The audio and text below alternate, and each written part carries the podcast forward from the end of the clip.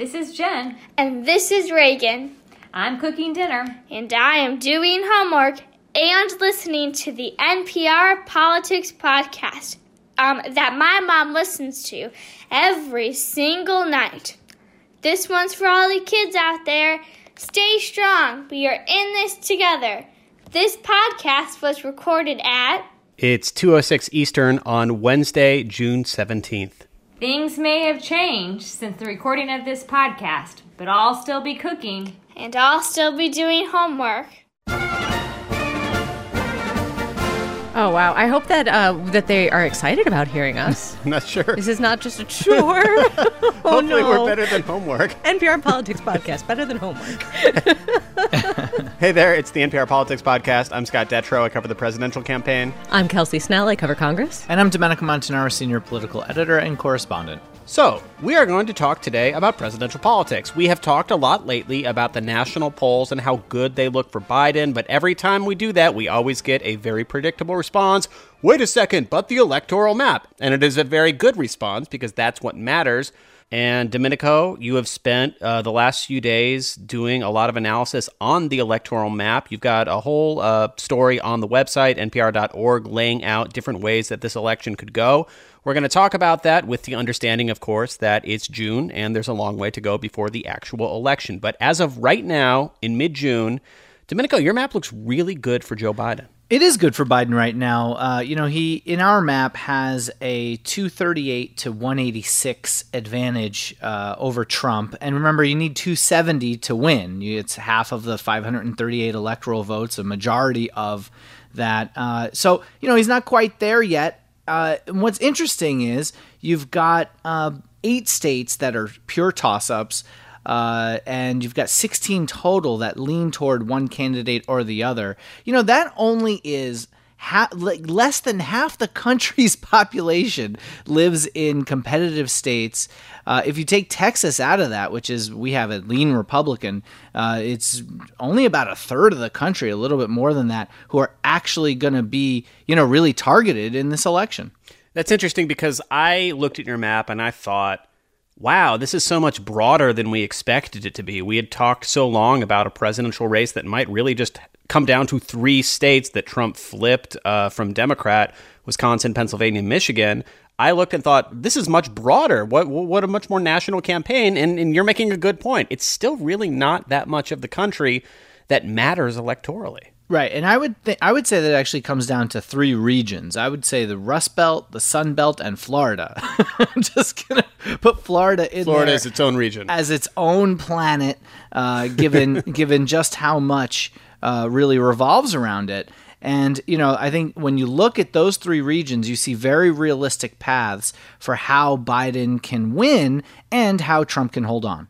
Yeah. Before we talk more about the presidential map, Kelsey, as Democrats have felt increasingly good about their chances in the presidential race, they have felt just as good in their chances at retaking the Senate. What are some key states to look at in the Senate contest, and, and what do those tell us about the overall state of the chamber maybe flipping? Yeah, so I'm looking at Domenico's map right now, and I see two states very clearly here that are in the yellow category or the toss up category. That's Arizona and North Carolina, and then another one that is considered lean Democratic, that's Colorado. And those are three of the states where uh, Democrats think that they have a good shot at flipping seats from Republican to Democrat. And then I'm looking again at Iowa, another state that, Domenico, you have listed here as lean Republican. So if these four states are in the category of in play right now. That means it's not just about the presidential being seriously, seriously in play, but about every dynamic in Washington because we don't have any realistic expectation that the House is going to change.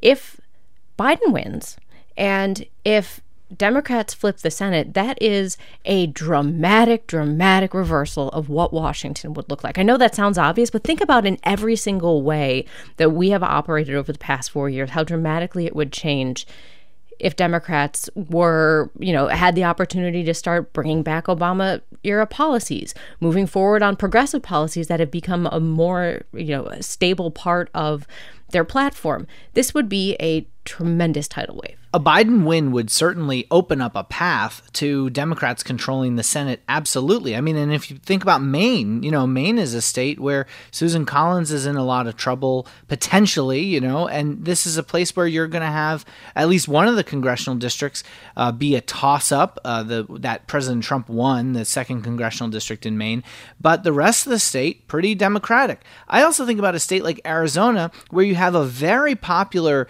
Democratic Senate candidate in Mark Kelly, an astronaut, who's actually outpolling Biden. He's up by about nine points in some of the latest polls. Biden's up by three or four points in Arizona. And I wonder if you're going to wind up having a situation in which, if Mark Kelly's lead is so big, he winds up helping Joe Biden over the finish line in Arizona, when usually it depends the other way around on how the presidential candidate does for those down ballot candidates for how they'll do. Domenico, I want to talk about one more state. I'm looking at your map. Ohio is a toss up state, and Iowa, as Kelsey mentioned, is a lean Republican state. I feel like these are two states that we talked a lot about, states that Barack Obama won, but uh, from 2016 on just felt like they had slipped way past the grasp of Democrats, particularly because uh, lower income, lower education, uh, working class white voters had drifted away from the Democratic Party so much. Are these states more competitive because there's been a reversal among that trend or because of other factors? No, all those demographic trends certainly still hold, but what we've seen is President Trump's approval rating woefully underwater in both states and across the Midwest in particular. I don't know if it has to do with the trade wars, you know, soybeans was a big issue in Iowa, but let's just put it this way. If we're talking about Ohio and Iowa, that is very bad news for President Trump because he needs to be able to hold those states to be able to retain his 2016 advantage. He's got about a 36 uh, electoral vote cushion. He has a very narrow margin of error. He can't afford to lose a place like Iowa or Ohio and then hope to win in all the other places. It just doesn't work that way because some of those other states are more prone to voting for Democrats anyway. The demographics help uh, Joe Biden a little bit more. So, right now, we may be seeing President Trump at his nadir of political power. You know, he may be at the low point, and I think that's the one caveat here. There's four and a half months to go until the election. And why, right now, President Trump would need to win 73% of all the toss up states in order to win uh, to win re-election. But he did it in 2016. He was able to win 91% of the states that are here in the toss-up category. So you know he, he clearly has had people there who have voted for him in the past, and he's certainly hoping to do that. One thing that I've heard from national Republican strategist types, people who are thinking very, very closely about the Senate races in particular, they feel like some of these dynamics really shift eh, depending on what is in the national conversation as we get closer to the election. So if, say, the country is talking more about immigration and maybe gun control and less about coronavirus and Black Lives Matter, they think that Trump can make up some ground here. But that is a very big if. All right, this is, of course, a conversation we're having in June. A lot is going to happen. I think we know that for sure over the next few months. Domenico, you're going to be updating this once a month or so on npr.org, though, so we will track any big changes, and you can read that story on the website right now. We're going to take a quick break. When we come back, we will talk about the new bill that Senate Republicans have just introduced to deal with policing. This message comes from NPR sponsor Facebook. In response to COVID 19, people around the world are coming together to help one another. Facebook's community help feature is making that easier. From delivering groceries to neighbors to donating to a local fundraiser or food pantry, Community Help provides a place where people can offer or request support in their area. Learn more at facebook.com/slash COVID support. For James McBride, racism in this country has been a disease. It's been the cancer that has just been killing us, and now we want to address the problem. I mean, you can't address the cancer until you know you have it. And these people are seeing the cancer. Author James McBride on protest, a pandemic, and his new book. Listen to It's Been a Minute from NPR. And we're back. We have talked recently about what House Democrats want to do about police reform. We've talked about what the White House wants to do and has laid out in executive action. So today, Senate Republicans have rolled out their bill to address systemic racism and violence from the police. Kelsey, what is in this bill? This bill focuses mostly on incentives and more resources for training and to get local departments and agencies to comply with standards on use of force and reporting. So it creates incentives for departments to ban chokeholds without banning them outright. Um, it creates a duty to intervene in excessive use of force situations. So if one officer sees another officer doing something that could be considered excessive force, it would be the job of the person observing to step in. There's also money for body worn cameras and grants to increase police forces, um, the, the, community policing. And it would make lynching a federal crime and establish a bipartisan commission. They were saying like a 9 11 style commission to consider future criminal justice legislation. So they would think about it for 18 months before looking at another set of potential police reforms. I mean, that is kind of amazing to me considering we've had three weeks of protests. Of course, the protesters are calling for urgent action. And of course, everything gets, you know, slowed down when it comes to Washington. Like, I don't think protesters are really interested in hearing about a blue ribbon commission that's going to take a year and a half to come up with something. You um, would find a lot of agreement among Democrats who saw this bill. so, Kelsey, let me actually to that point, back up to something I said uh, at the beginning. I said this is a bill to address systemic racism. Do Senate Republican leaders see that as the problem? I'm glad you asked that because it came up today at the press conference uh, about this bill. It was actually the last question asked, and uh, Senator Tim Scott, who is the only black Republican in the Senate, was asked about systemic racism and basically was told, you know, Democrats frame this as an issue of systemic racism. And Scott was asked if he agrees. And this is part of his response. He gave a very long response, but this kind of gets to the meat of what his answer was. We're not a racist country. We deal with racism because there's racism in the country. Both are mutually uh, true. They are both true, not mutually exclusive. So uh, I don't worry about the definitions that people want to use. It's good for headlines, but it's really bad for policy. We're going to focus on getting something done.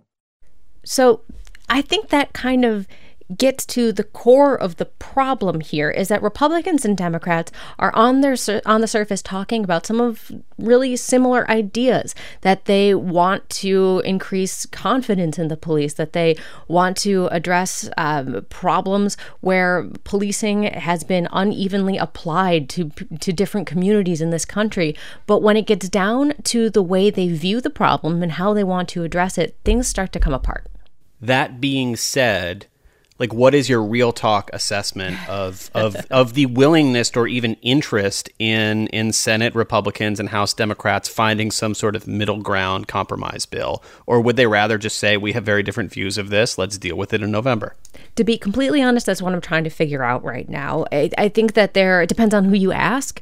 Um, I think that there are some people who genuinely would like to see agreement here. They would like to see a bill get passed but I also think there are some people who really feel that there isn't a lot of common ground available. There are a lot of Republicans who think that this isn't a federal issue, that it is not the job of Congress to be telling local and state police departments how to do their jobs.